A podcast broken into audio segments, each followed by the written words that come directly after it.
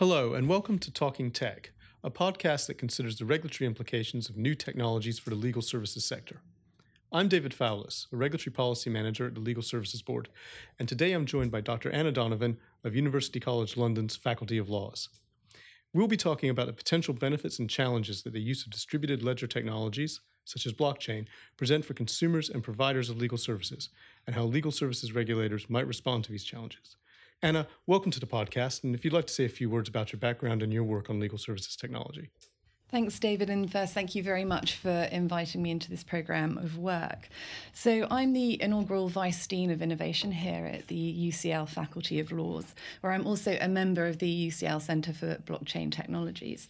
Outside of UCL, I'm a member of the UK Law Tech Delivery Panel, where I chair the Education Task Force. And prior to my move into academia, I was a corporate solicitor here in London, but it was really my move into the academy that, that generated my interest in, in blockchain technologies and its implications for the sector. Okay, great.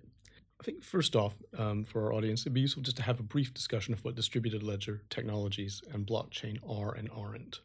Yeah, it is a great first question, and actually one that is not necessarily by any means settled. And we go into the detail of the technology in the corresponding paper. But in brief, DLT or blockchain technology is a form of ledger, something that we're, we're familiar with across all sectors, from banking and finance to registries. But it has some very special characteristics, which is why this technology has captured the attention of the market. It's an append only ledger. We can only add to it, we can't take away from it. It's time stamped, so it's a reliable record of account, mm-hmm. and it's distributed across the computers or nodes in the network. So there's no single central authority, which is a, a key feature of, of the ledger itself. It also adopts a consensus mechanism, which is very particular to the function of the ledger. And this consensus mechanism operates in a way to validate the data on the ledger that makes it very difficult to tamper with the ledger. And so these are the characteristics that we see coalesce for people to say, well, this type of ledger is a new kind of form and record of account. It's reliable. And really, we talk about it being secure by design. The technology itself itself builds in protections to, to the records that it holds. Okay. And just to understand the difference between specifically blockchain and a DL, a general type mm. of distributed ledger. Yes, because the two terms are, are often conflated. So blockchains are all DLTs, but not all DLTs are blockchains. So distributed ledger technology is our, our general technology of a distributed ledger of account.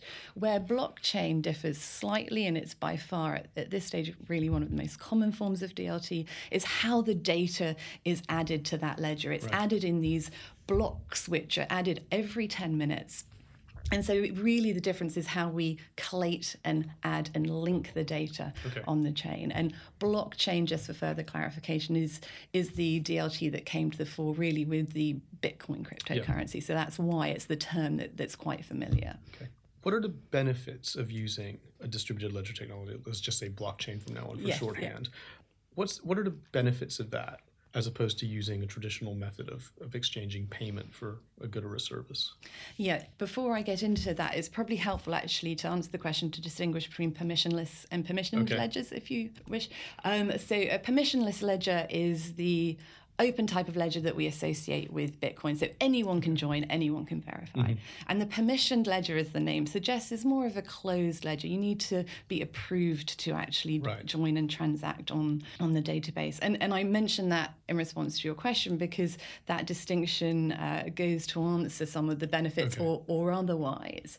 So the benefits broadly of, of using um, DLT is it's fast, it's efficient, it's transparent, it's a reliable record of account due to this so called immutability of the ledger that it's quite mm. difficult to tamper with. Also, ledgers don't just store digital cash and we, we mentioned bitcoin um, earlier. They can be used to store any type of digital information. So they can be used to innovate in the way we interact with each other. You will probably come on to a bit later smart contracts for example. So right. one benefit of a ledger is we can automate these contractual relationships. Mm-hmm. Really, though, at their core, one of the primary benefits that, that DLT introduced to the world is this notion of trust. Okay. The technology itself manufactures trust between us. We don't have a centralized third party. We're right. not trusting a bank or other um, gatekeeper. What we're doing is we're trusting the maths, the computational okay. trust in the system. And so that opens up a wealth of opportunity in terms of innovating relationships and um, creating reliable ledgers, trustworthy okay. ledgers. That's also the reason I thought I'd answer this question by distinguishing yeah. between the permissioned and the permissionless ledger, because right. that trust is infinitely more important in a permissionless environment where we don't know each other, we don't have trust. In a permissioned environment, there's trust that exists between us off the chain mm-hmm. because mm-hmm. we know each other. Yeah. We've probably signed an onboarding agreement. And so the distinction between using a ledger and a, and a regular database in a permissioned environment might, might be less clear cut. Okay. So just to sum it up a bit, we've mm. got, we can have faster transactions, mm-hmm. we can have more efficient transactions. Um, we can, there's a degree of transparency uh, that's maybe greater. And there, there's this idea of that you, particularly on a permissioned ledger, it's a permissionless ledger. Mm. By the very nature of it, it manufactures trust, as you put it. Yeah. Um, the permission ledger, obviously, you've already been vetted, presumably before you get to sign on to it and, and go on to it. Mm. Just about the transparency, I just mm. wanted to sort of clarify a bit there. What is what, what would be more? How would it be more transparent if I was say transferring a, an asset and using blockchain than if I was using another more traditional mechanism? Certainly. Well, there's a couple of ways we could look at that transparency question, actually. So, on, let's say, again, a permissionless ledger, the ledger is open to everyone, it's public, everyone can right. see that ledger. So, we can see the transactions that are okay. occurring. Whereas on a traditional database, that might not always be the case. It could be a closed system. Right. But we also have the transparency of the transaction history, if you like. We can go back and we can witness the transfer of an asset from A to B, mm. B hmm. to C, which again, again, certainly it's possible in, in some um, off-chain databases right. but again there might be greater permissions around that. So there's a limited group of people who, who can see that. Okay. So so for what sort of asset would that be useful? Just just um, if we wanted to think about the things that lawyers perhaps usually deal with whether it's property real property or um, other kinds of assets you know, stocks shares i guess these kind yeah. of things where would where would that be sort of employed yeah, so we're seeing it a lot in um, supply chain management as well as the examples okay. you give. So we certainly have a land registry um, example that, that we can come on to in this mm. jurisdiction, um, which is going to be very groundbreaking actually. Um, but supply chain management is is the key area. Maersk, for example, have their TradeLens um, platform that they use. We actually saw one of the early applications of blockchain technology with a company called Everledger, which was um, okay. diamond tracking. And so, where that transparency is valuable with supply chains is we can track the transfer of the goods throughout the whole life right. cycle and, and transaction cycle. So, where the shipping example was particularly useful is it not only helps verify the ownership of the asset, but coming back to your earlier comment around speed and efficiency, mm-hmm. it dramatically reduced the, the time and the risk involved in terms of um, transportation documents, bills of lading, so on and so okay. forth, which can be digitized, put on the ledger, all parties in the chain can access that. It's tamper proof relatively. Okay. Um, so a whole suite of, of um, domains where this is valuable, IP management being um, another key example, which I'm sure a lot of legal services providers are involved with. Just one thing that, that I had at the start of this thought was was this really a solution in search of a problem? Mm-hmm. Do we have any idea of what the quantifiable, say, benefits of this will be in terms of how much cost it might save in particular transactions? Do, do we have any examples where some this has been put in place and then we the people using it are seeing that it's greatly reducing their costs or it's making actually actually achieving these efficiencies yeah as I said, I think that is to a degree a, a, fair criticism, but I also think it's part of the innovation cycle. We need to engage with these types yeah. of activities to understand where the real value lies, to understand where the opportunities are, mm-hmm. when some of the problems are. And Ben Horowitz, who's very active in this space, I think had a really nice example of, of talking about that, saying, well, whenever you have a new disruptive technology, it never performs as well as the incumbents, but it has these capabilities and characteristics that they don't have. And he used the example of the smartphone. When we first experienced smartphones, people said, well, you know, it's just a personal computer with a too small screen. Um, but it had GPS tracking, it had camera phones, so we could have innovation like Lyft, like Uber, and and so over time it allows that innovation yeah. and i think that's where we are to a large degree with with DLT, yes, it still has its flaws, particularly around scalability and, and the time of, of certain transactions. Okay. But it has this trust primitive, which mm-hmm. really is going to facilitate innovation. In terms of quantifying the cost, it's difficult to say because it is such a nascent yeah. technology. Estimates that are provided are significant. So tens and tens of millions per mm-hmm. year, even in, for example, automobile insurance. So right. the view is once we reach scale, which could mm-hmm. be somewhere away, the the cost savings are going to be significant um, because of the reduction in the time of transaction costs, because of it is envisaged a reduction in disputes between parties, mm-hmm. and for a whole host of innovations which we, we can't envisage now. So it is expected to be significant and therefore worth the investment, but it, it's difficult to quantify with with accuracy at this okay. stage. I mean, just thinking about you talked about contracts and mm. disputes between people. And that's and that's obviously one of the bread and butter things mm-hmm. of legal services. So perhaps if we now move on to look at how these the technology might be specifically used in legal services. Yeah. And one of the things we've already talked about mentioned is is smart contracts yes. and ways of trying. And if you, perhaps if you just like to explain a little bit about what it, smart contracts are, yeah. Um, what and again perhaps what they're not, and some of the terminology there can be a bit confusing, and then how that can, can sort of work with how that works. Yes, and I think what smart contracts are not is a particularly important point for certainly legal services consumers. So, smart contracts were the brainchild, if you will, of Nick Szabo, who was a lawyer and a computer scientist and who wrote about this back in mm. 96, 97. Uh, but it wasn't until the Bitcoin white paper later in 2008 that we had the blockchain technology to make them happen. Because what Nick Szabo did was he brought together his computer science knowledge and his legal knowledge, he was a, a polymath in that respect, to say, how can we automate the contracting yeah. process? How can we make contracting between the parties more efficient?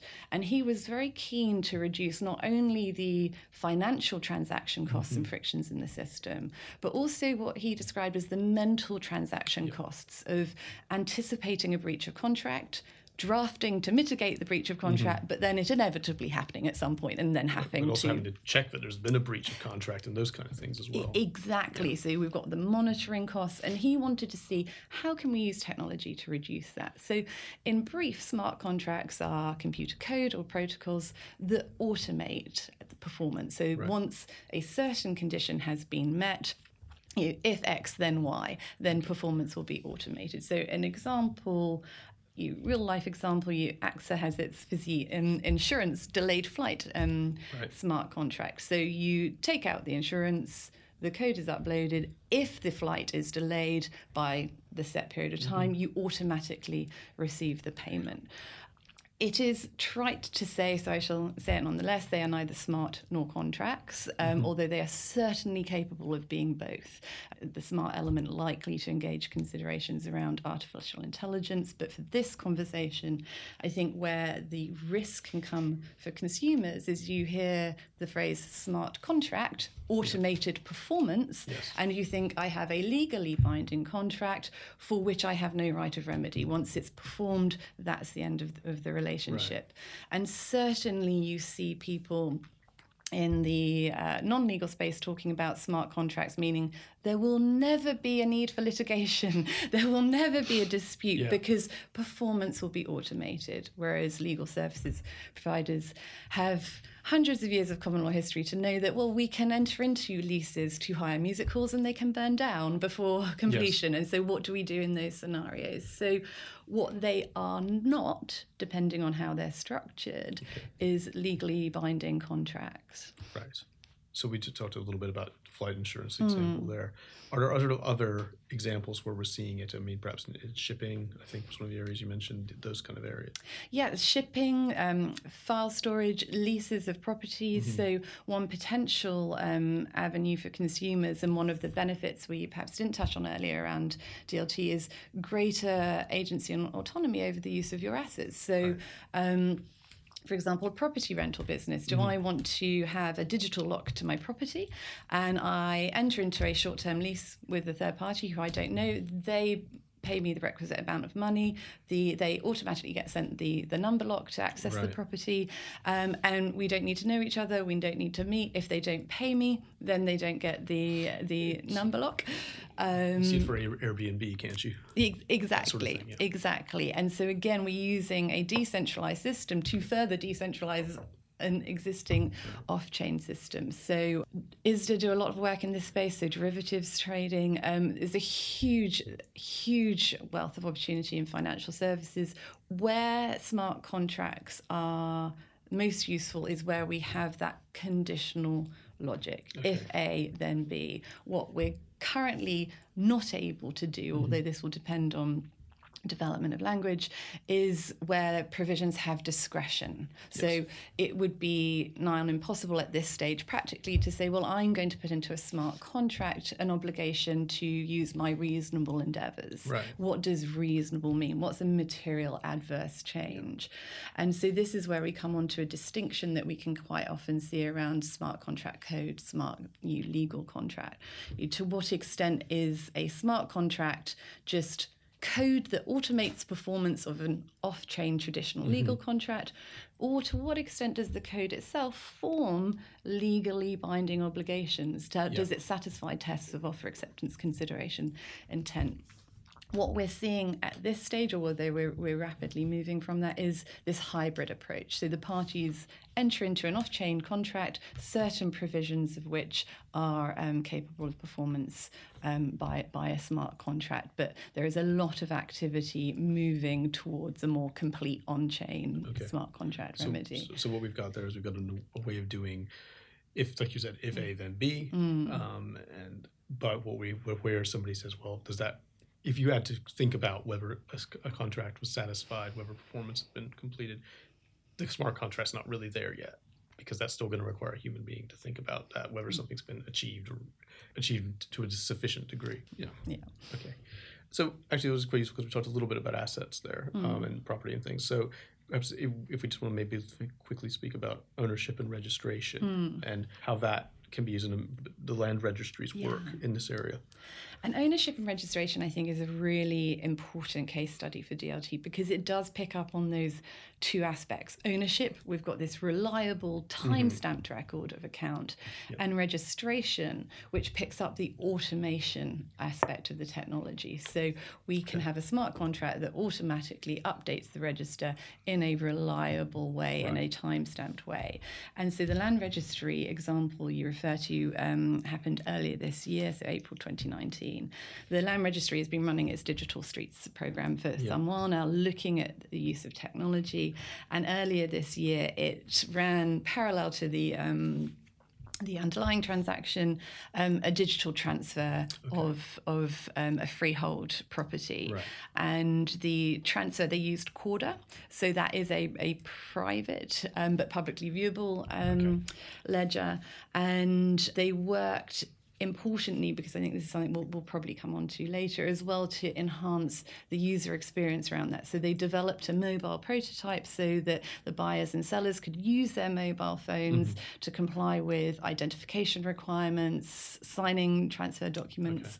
And I think the estimate was it took 10 minutes to run from having agreed the documentation to the transfer taking place and updating the registry. So we can see in that example how we've got speed, efficiency, trust in the system, legitimacy of the system, I think is something we'll come on to. You the, the buyer and the seller didn't have to go into their solicitor's office with certified copies of identification that Right. they'd provided three weeks earlier for another purpose to another third mm-hmm. party. The ledger is automatically updated. Right. So we're removing user error, we're removing you oh, can we understand the, the number on this document? Was there a slip? Was there a mishap? Um, and so it, it's very exciting. It should be clear. The land registry is very clear. We're not about to shift the land no. registry onto DLT, but what it does do is show the art of the possible. Mm-hmm. Um, it shows the support, certainly in this, this jurisdiction, for using this technology in a way that delivers consumer benefit. Right. And so it does lay the foundation to think about scale now on, on this approach. That's helpful. Thanks. And and again, so just very briefly mm. talking about identity, and I think again we talked about it a little bit there because you were mentioning how people could upload documents to make sure that they were uh, they were the right person who was selling the property and that kind of thing, and having mm. to provide copies without having to provide multiple copies of multiple things. Mm. But but again, uh, perhaps how using it to prove identity or to um, so that if would we all end up with a digital ID kind yeah. of thing? Identity is a really important and exciting area for the technology for a couple of reasons. Um, one for the one we've just explained. So, identity verification. How do I prove my identity? How do I store my identity documents so that they are verified by third parties, government, so on and so forth? But then I can provide a, a hash or a certificate to the mm-hmm. service provider confirming I am who I am. So, you've got the identity verification verification piece, which is very important to unlock the potential of the ledger in terms right. of contracts, smart contracts being legally binding mm-hmm. in terms of enforcement concerns. But you have the other aspect of identification, which is self sovereign identity. Yeah. So, how do I control my identity more? At the moment, if I want to, I don't know, prove my age to buy alcohol, I might end up showing the um, retailer a document which not only proves my age but shows my dress my gender so on and so forth. Whereas this technology is is offering potential to say well actually if all you need to know is how old i am yes. i only need to show you that bit of my identity. I don't need to show you everything else. but you don't even have to know your name. Exactly. Yeah. so it's there are two really important things around identity and that's why there's a lot of work on both the ver- verification and the self-sovereign piece yes. going on um, across the board. And it's it has a huge unlocking potential. So I think that's going to be a really interesting tipping point for adoption more generally. And obviously, AML KYC is critical for, for legal services. So anti anti anti money laundering. Yes, kind of yeah. Things, yeah. So just just wanting to bring it back onto legal services mm-hmm. and how the legal system service providers, consumers can benefit will benefit from say the block use of blockchain in what they do. And then we'll maybe we'll just talk a bit about how what the impact will be on regulation. So if, just starting off with how it sort of help consumers. Will it be easier for them to access legal services? Will it make it cheaper for them?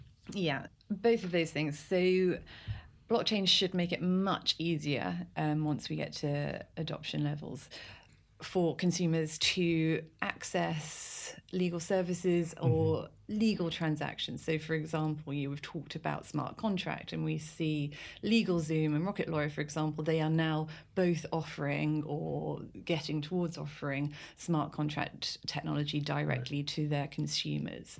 We can see there's a, a development, um, I think Legal Bootstrap does it for developing um, smart contract dispute resolution. Okay. Um, services. So those types of activities will mean that consumers consumers can have their legal needs met in a more direct, quicker, arguably cheaper manner. You, we talked about the um, registration and record keeping function mm-hmm. of DLT, and we talked about the land registry and how quick that process was. So, yeah. again, consumers have that speed and transparency as well. So, should be um, a, a, significant benefit to consumers once some of the um, challenges on, on adoption have been realized. Okay, and from the legal services provider point mm. of view, is it is it that those advantages are essentially reflected in what you know? Is there a sort of flip side of that for the legal services provider? Are they going to make it be able to be cheaper, provide provide a service that's more profitable to them, or more straightforward, or do more work?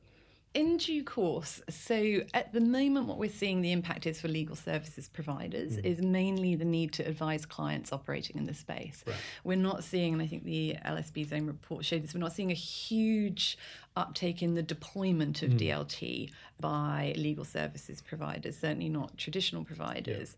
Yeah. Um, but we are seeing a lot of activity, particularly by a number of firms, in terms of supporting their clients through this process. Okay. However, in due course, when particularly around the record keeping and automation, yeah. we'll see conveyancing work, for example. Yes automation should make it quicker, should make it cheaper. So there will be a corresponding impact. There's likely to be a lag, I would say, before sure. we, we see them used for the delivery of, of legal services. And so much more of an advisory role at this stage, but yet mm. certainly the benefits will accrue. I mean, do we think this is going to be something where it's going to be taking place in larger firms dealing with you know, big con- big commercial contracts rather than something initially that you're going to see on the the high streets and maybe conveyancing will be the route in but yeah. i think so and and it's for the reasons you say at the moment the investment is coming from financial services mm. both because the capital is there to invest but also financial services transactions coming back to one of our earlier comments yeah. lend themselves to this kind of conditional sure. programming so that's where the investment is that's where a lot of the work is happening so yes we are tending to see that work in mm. your larger law firms um, when the trickle down effect comes will be, as you say, around conveyancing. Um, I'm sure there's going to be a lot of work around probate, particularly yep. of recording mm-hmm. assets, and and so that that impact will probably actually, when it comes, be quite significant in terms mm-hmm. of day to day work. But but certainly at the moment we're seeing it more concentrated around the larger financial services style transactions. Okay, are there things that are really preventing the uptake of blockchain, and are any of those things regulatory? Or is it more just trying to find uses for the system and the, the, the, technology and, and building up trust in it? Yeah, there's, there's a real mix. So, um, from a practical perspective, we need mm-hmm. to um, engage and deal with the question of interoperability. So, yeah. how do we get different ledgers to be able to speak to each other? Okay. So, how do we get the scale? We've got the question of return on investment. If you speak to most um, industry participants, a lot of people are interested in this. Yeah. Can they invest the money in developing the system, dealing with legacy systems, so on and so forth. But we then do move into um, a really key barrier to uptake and adoption, and you, pick any report on, on this, and it always identifies regulatory uncertainty is one okay. of the key barriers to mainstream um, adoption. A lot of people are interested in smart contracts, mm-hmm. and I know we're talking a lot about smart contracts, but you really that is where we're seeing most activity with sure. DLT. Um, but but questions abound. We've touched on some of them. Um, when is a smart contract a contract? Yeah. How do we interpret the contract? What about implied terms? What is the characterization?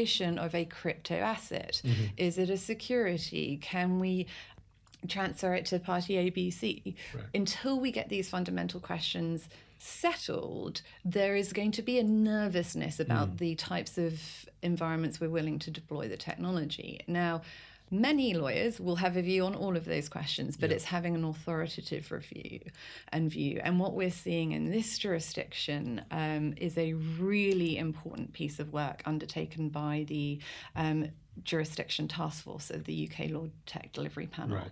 That's led by Sir Geoffrey Vos, and they held a very detailed consultation on some of these questions mm-hmm. over the summer, and they are going to release an authoritative note in response. Um, hopefully, I think the, the intention is by the end of the year. Okay. So, if we look at how regulators in the UK, England and Wales particularly, are approaching blockchain, and particularly legal services regulators mm. are approaching it, what are we seeing so far from from them, and are they and in, particular, you in your paper note that there needs to be a coherent and principled and uh, consistent approach to this to yeah. technology. Why do you think that's important? To the extent possible, a principled approach is important because it allows the development of this space. Yeah. And we've seen that in our common law um, where if we have clear principles, mm-hmm. then the courts can respond, regulators and courts yeah. can respond in a principled way. And we have this coherent and consistent body of knowledge which provides the market with certainty and comfort, but allows regulators to also respond in the way they need to to ensure consumer protection, yeah. institutional protection. And particularly at a time where we're seeing the emergence of a wide range of disruptive technologies, hence mm-hmm. your, your series it's important to the extent possible that we don't respond to one in a very kind of mandatory yeah. command and control style approach, unless that's appropriate, obviously, mm-hmm. and another saying, well, we're going to have a more laissez faire, permissive approach, and, and we'll see how that goes. So that principled foundation allows a reliable development of, mm. of regulation around this, this space.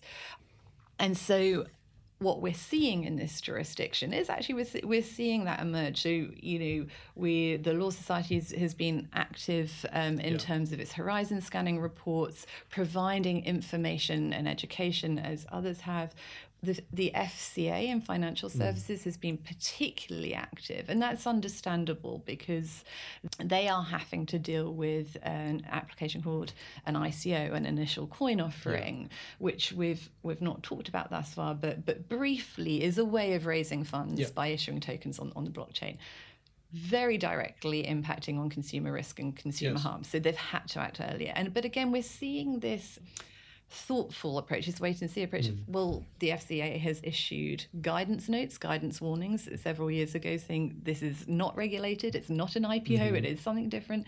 And we're seeing them move now. They have their crypto asset task force to help characterization yeah. of, of crypto assets. So again, we are seeing this very thoughtful approach by regulators in this jurisdiction, waiting for that tipping point that we often okay. hear discussed as to, well, when do we need to be more proactive, either to encourage innovation or, or protect against consumer harm? That's useful because it leads into my next question, which was should regulators really approach this from a technology perspective and say, "Oh, this is this is DLT, it's blockchain, we have to deal with this," mm. or should they think about what it's being used for?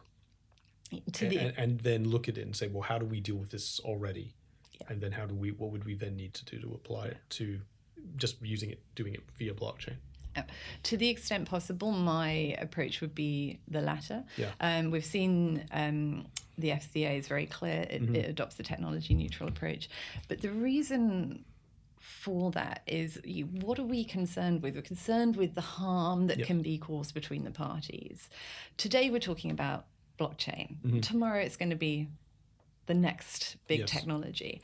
And we risk two things if we have blockchain regulation. And, and to be clear, we might need some some mm-hmm. of that mm-hmm. in some not only do we risk coming back to our very first point, how do we even define this in a way that is not unduly restrictive yeah. or inaccurate or inflexible? Um, but what happens when that regulation quickly becomes outdated, which it will? Yes. What happens when we get more comfortable with this regulation? Mm-hmm. So the fears that we have today, and this is something Roger Brownsword talks about, who I know has been on a previous yeah. podcast. Right now, we're all very concerned about certain aspects of, of this technology, but in six months, as our knowledge increases, we're probably mm going to be quite comfortable with that. And if we regulate too early, too prescriptively, then we have very quickly outdated requirements. And so, to the extent that we can govern on a principles based, relationship based approach, mm-hmm. we avoid all of those issues. And I think that's how we best achieve, if it's not entirely possible, yeah. that balance between how do we support innovation whilst ensuring consumer protection? What are the harms we're concerned about, and how can we address those whilst not stultifying um, development in the space? So if we if we just take that back a bit and we talk mm. about hmm. consumer harm, now we obviously have consumer law, and we have consumer regulation, mm-hmm. general. It applies to all sorts of transactions, and then you'll have specific regulations in legal in the legal sector, the financial sector, et cetera. Mm do you think there will need to be a general layer of regulation for blockchain technology, a sort of general piece of regulation that applies to every sector? Yeah. And then, if there was such a thing, would there then need to be specific pieces of regulation for, say, legal services, financial services to address those mm. issues? Or do you think you could more or less cover it through a general yeah, there could well be a need at some point for more general regulation, particularly around this classification point that mm-hmm. we were talking about earlier. I think a best case scenario, certainly in the early days of the technology, is how can we understand the interaction of the technology with existing frameworks, existing principles, for yeah. the reasons we've talked about. And it might be that to aid that understanding, we need regulation that clarifies what is a crypto asset, mm-hmm. what what are the principles around smart contracts and enforceability. Again, I would counsel against an overly prescriptive mm-hmm. regime at this stage. We see in other jurisdictions, we might come on to this a bit later, there is a a value or an interest in the expressive function of law, saying, hey, we're a jurisdiction that's open to business. Yes. Look at all of our DLT regulation. But um, you've got to be very wary of, of the risks that that attracts. Right. And I think the UK as a common law system is very well placed, as it always has been, Mm-hmm. to respond to new technology, be it a car park ticket machine um, Yes. and Shoe Lane Parking, or the internet, or, or all of these iterations, because we have this principled based approach. So I can see a role for clarifying regulation um, around classification so that the market and um, other providers can, can have the comfort and certainty we need for investment. Kind of br- bringing that now down to the legal services level. Well, obviously, mm-hmm. we are operating in a kind of principles based environment. And I think it would be incumbent to say, well, what would the general regulation be? To, to what extent do we need to specifically respond to that? Or to what extent can we provide as, as sector specific regulators guidance as to how do we interpret these objectives, these principles in light of this technology? Um, I think we have seen elsewhere amendments to impose an obligation to keep abreast of technological advances, for example. But in this jurisdiction, we do have professional principles that say that you need to perform your work to the requisite standard in the interest of your clients.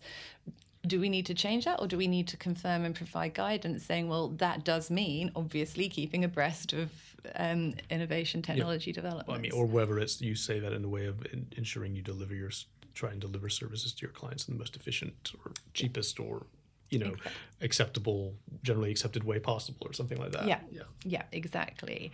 Um, because again, otherwise, you don't want the unintended consequences Yes. of, of regulation, good or bad sometimes, but. Um, we, we want to allow the innovation to emerge. We want to understand what the real capabilities and risks of the technology are.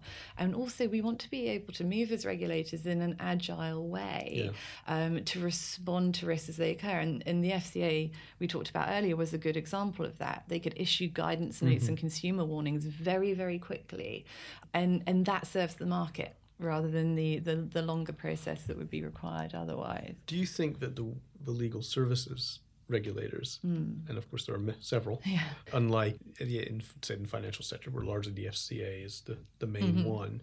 So if we, for example, just take conveyancing, obviously you have solicitors doing conveyancing, you have conveyancers doing Mm. it, you have potentially legal executives, and maybe some others. Currently, they're all sep- they're all separately regulated. Mm-hmm. They'll have their own codes.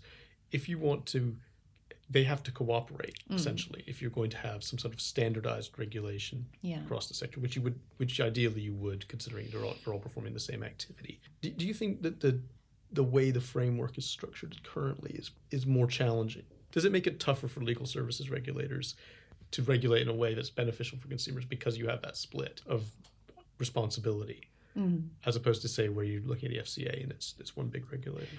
Yeah, I've not been involved in in the question from that side, but I can see the the challenges that certainly Yeah. gives rise to, and I can see the challenges from a consumer perspective who Yeah. says, taking conveyancing. I'm just selling my house, and I want it done properly, and I, you know, um, so I, I can see that that creates its own challenges, although obviously you know, benefits from from that focused um, view. I think this area and, in technology in general at, this time provides an opportunity to, to ask these questions, to explore ways of working in cooperation, and to really get regulation right from, from the outset to say, well, what's in the best interest of the consumer, what's in the best interest of the legal system, mm. and, and how can we share our experiences and knowledge to, to get the right result from, from those objectives. You've also mentioned that in your paper that some of the regulatory objectives in the Legal Services Act hmm. 2007 might actually conflict with each other when you apply it to blockchain. Could, could you just sort of expand on that a bit?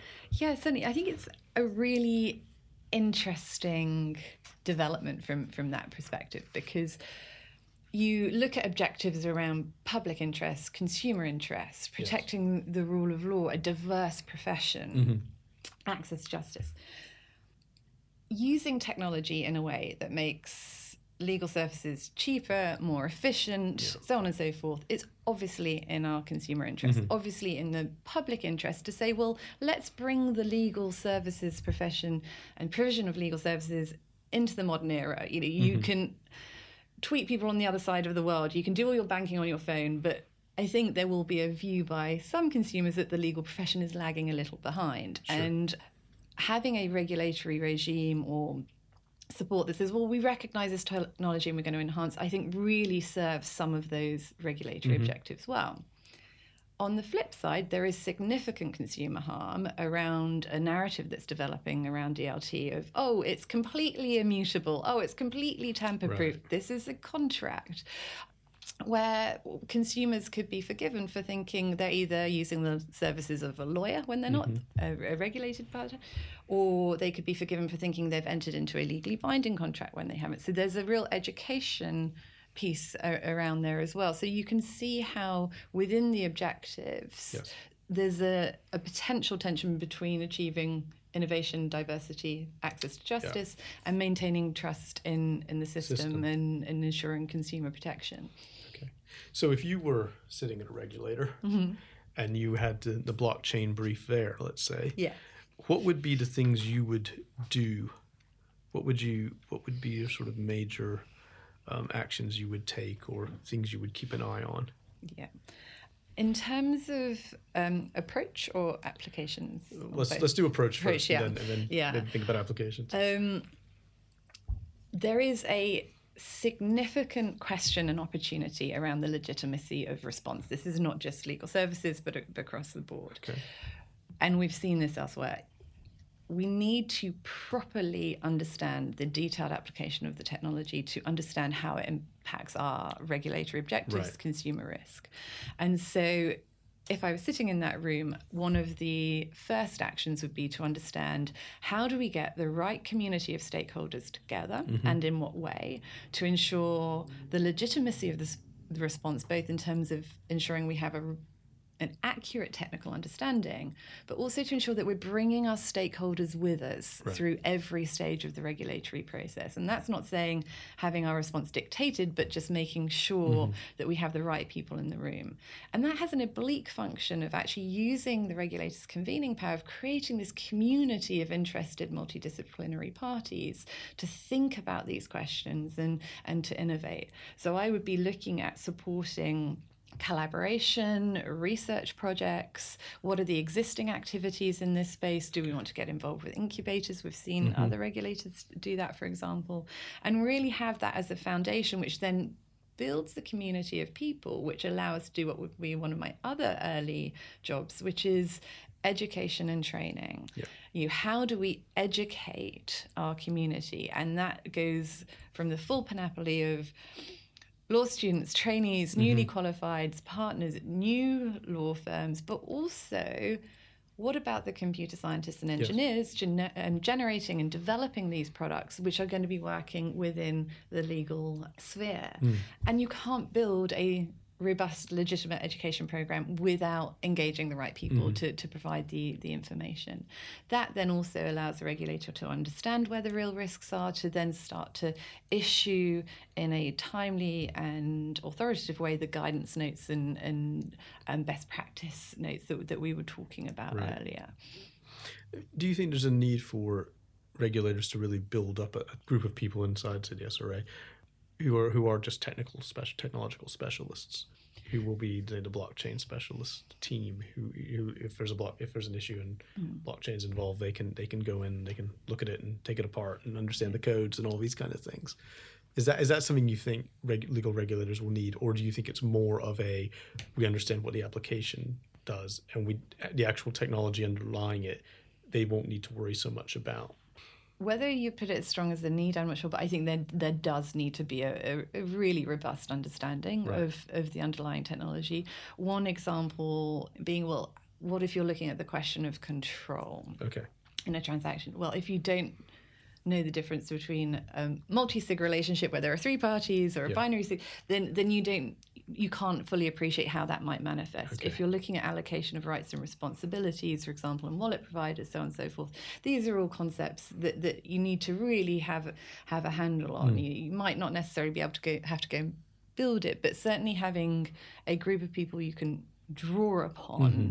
to provide that insight helps us get the regulatory response right okay. right first time it creates that confidence and then as a jurisdiction it, it demonstrates our, our capability in this space yeah. as well and, and, i suppose that when they are when you are dealing with technological tech developers mm. as, a, as a regulator you sound a bit more like you know what you're talking about and and you're able to communicate with them in a language that they'll understand because I, I, mean, I think one of the things sometimes you see is tech develop, you know, technology people talk and they speak about in their in their way of speaking, and lawyers, of course, obviously have their way of speaking, and regulators perhaps have a slightly different way of mm-hmm. speaking again, and you can get this um, talking past perhaps rather than talking to or understanding really. Yeah, absolutely. And I've often said that, you know, as, as the first instance, you, what we're looking at, because you have the perennial should lawyers code, so it, we're talking about a communication piece. Traditionally, lawyers have had to take their client's business strategy and convert it into mm-hmm. legalese. Mm-hmm. They're now having to take legalese and help convert it into computer code, or at least yes. communicate to the people who are going to do that. Similarly with with regulators, and if you get a computer scientist and a lawyer in the room talking about execute, let alone obligation, uh, you're going to have very different views and very, like you say, very different understandings yeah. of what you're talking about. And I was. Um, involved in, in something recently where we had about 10, 15 people in the room, lawyers, computer scientists, and we had 50 things we were going to talk about and I don't think we got past the first one pretty much because because of that very point. We were all wanting to get to the same place but it was a really useful exercise to truly appreciate the the shortcuts and shorthands that we have in our respective yes. professions. And you that's where that education piece can come in because if we're not saying you have to become a computer scientist if you're a lawyer or a lawyer if you're a computer scientist, you certainly need to understand mm-hmm. these are concepts I need to be factoring in these are concepts I need to reach out to another expert to, to assist with. And, and like you say, if, if you're a regulator in, in that space, bringing your community along with you as to your regulatory objectives mm-hmm. and purpose is, is going to be much easier if, if you're speaking the same language. So, just to bring it back a little bit to blockchain specifically and how regulators might mm. want to respond to it. So, if you take a look at, con- we talked a lot a bit about conveyancing today, um, and obviously the land registry have been doing their work on, with, with digital registers. If you were a legal services regulator who's regulating conveyancing, what are the sort of things you might want to do as far as blockchain is concerned in the sort of short, medium, longer term in order to ensure that your conveyancers can can use blockchain or will be able to, and that consumers are protected. Great example, very topical example. I think in the first instance, this transaction has received a lot of publicity. It could mm. generate a lot of concern. Yeah. So I think it's reaching out to your stakeholders to be clear either with a short bulletin this is what it means mm-hmm. this is what it doesn't mean this is our intended program of works really right. to help bring the community together demonstrate there's ongoing work so that stakeholders can, can contact regulator if yeah. needs be but also to allay some fears mm-hmm. there's a, a, narrative around this is it the end of lawyers and so forth yes. so that would be my first short term bulletin. This is where we're at. This is the state of play. There will be a program of work. Yeah. Midterm, we're looking at that education piece, but in a very clear and directed way. Maybe consulting with members where are your issues? Where mm-hmm. do you envisage there's a gap in your knowledge? What type of tech systems do you have? Are you planning on, on investing in this? Right. And then we can start to develop education and best practice guidance okay. um, and really look at how we deliver that. So, use of online training, mm-hmm. targeted mm-hmm. training, depending on background, seniority, that type of thing. I think one thing that convene that um, regulators can really help with is using their convening power to distill some of the critical on the ground day to day issues that right. can arise. So, what about bringing together um, a group, a multidisciplinary group, providing a case study for mm-hmm. early consideration, and really from onboarding the client to engaging with legacy systems in the office to yeah. interacting with land registry what if there's a problem what if there's a power cut you know all of right. these getting using that case study to really try and drive granular thinking about where are the issues and therefore where can the regulator provide support and, mm-hmm. and guidance and then in the longer term it is keeping that watchful eye on do we need to take more direct action is there a greater education piece can we support research projects, sandboxes, incubators, those Yes. those kinds of activities. But I think it's that that um, continuum of comforting and initial guidance to, to your community, developing case studies and knowledge, and then um, responding to, to new issues as they arise in the longer term. Okay. And as far as, say, engaging with other regulators or regulatory bodies, um, for example, say the something like the Information Commissioner, or you know things like that we're going to have like the Center for Data Ethics and Yeah. Innovation, these kind of overall arching bodies. Presumably, that'll be a very important relationship for sectoral regulators to, to, to maintain and Very important for a couple of reasons, I would say, and, and maybe particularly for, for legal services. Um, one is obviously ensuring our voice is heard and that we're, we're, um, we're contributing and inputting into to that activity. Two, to ensure that we try to the extent possible avoid this patchwork of, of Yes. activity. But three, I think there is a really important point around the narrative of legal services and the legal profession as an enabler of innovation, not a blocker to innovation, Yes. which sometimes the narrative around this technology can unfortunately fall foul of. So I think it's really important that we're seen to be supporting and encouraging innovation, um, and that legal services are an important part of realizing the potential of technology. And it's not just there as a barrier to, Sure. to tech. Is there anything else that you think could be done in, in this jurisdiction, particularly to to improve it and in order to make it more welcoming or more to, to sort of better foster innovation, can you know that sort of thing? I think it's an interesting question because this jurisdiction is exceptionally well placed to support Yes. innovation. We have, as we've talked about, a principled based common law system which has proven itself time and time again mm-hmm. well placed to adapt. We have an independent and technology technologically aware judiciary. Mm-hmm. We have some of the best legal services and computer scientist minds Yeah. in in the world. We've got the university sector, we've got the infrastructure. I think what we can do, and certainly this is some of the work that the UK Law Tech Delivery Panel is, is doing, is is bringing together and communicating that activity. We see other um, jurisdictions, Singapore being a common example, are doing a very good job of saying this is our activity in this space. This is how we're supporting. Um, this jurisdiction is doing all of that as well, and um, and perhaps presenting that that work in in a joined up way will will help really reinforce the the reality of the situation, which is the jurisdiction remains one of the best in the world for commercial activity and innovation. Thank you very much for your time today, Anna. It's been a pleasure to speak to you. And for new listeners, please do listen to the first three episodes of Talking Tech. We expect the podcast to return later this year, and thanks very much for listening.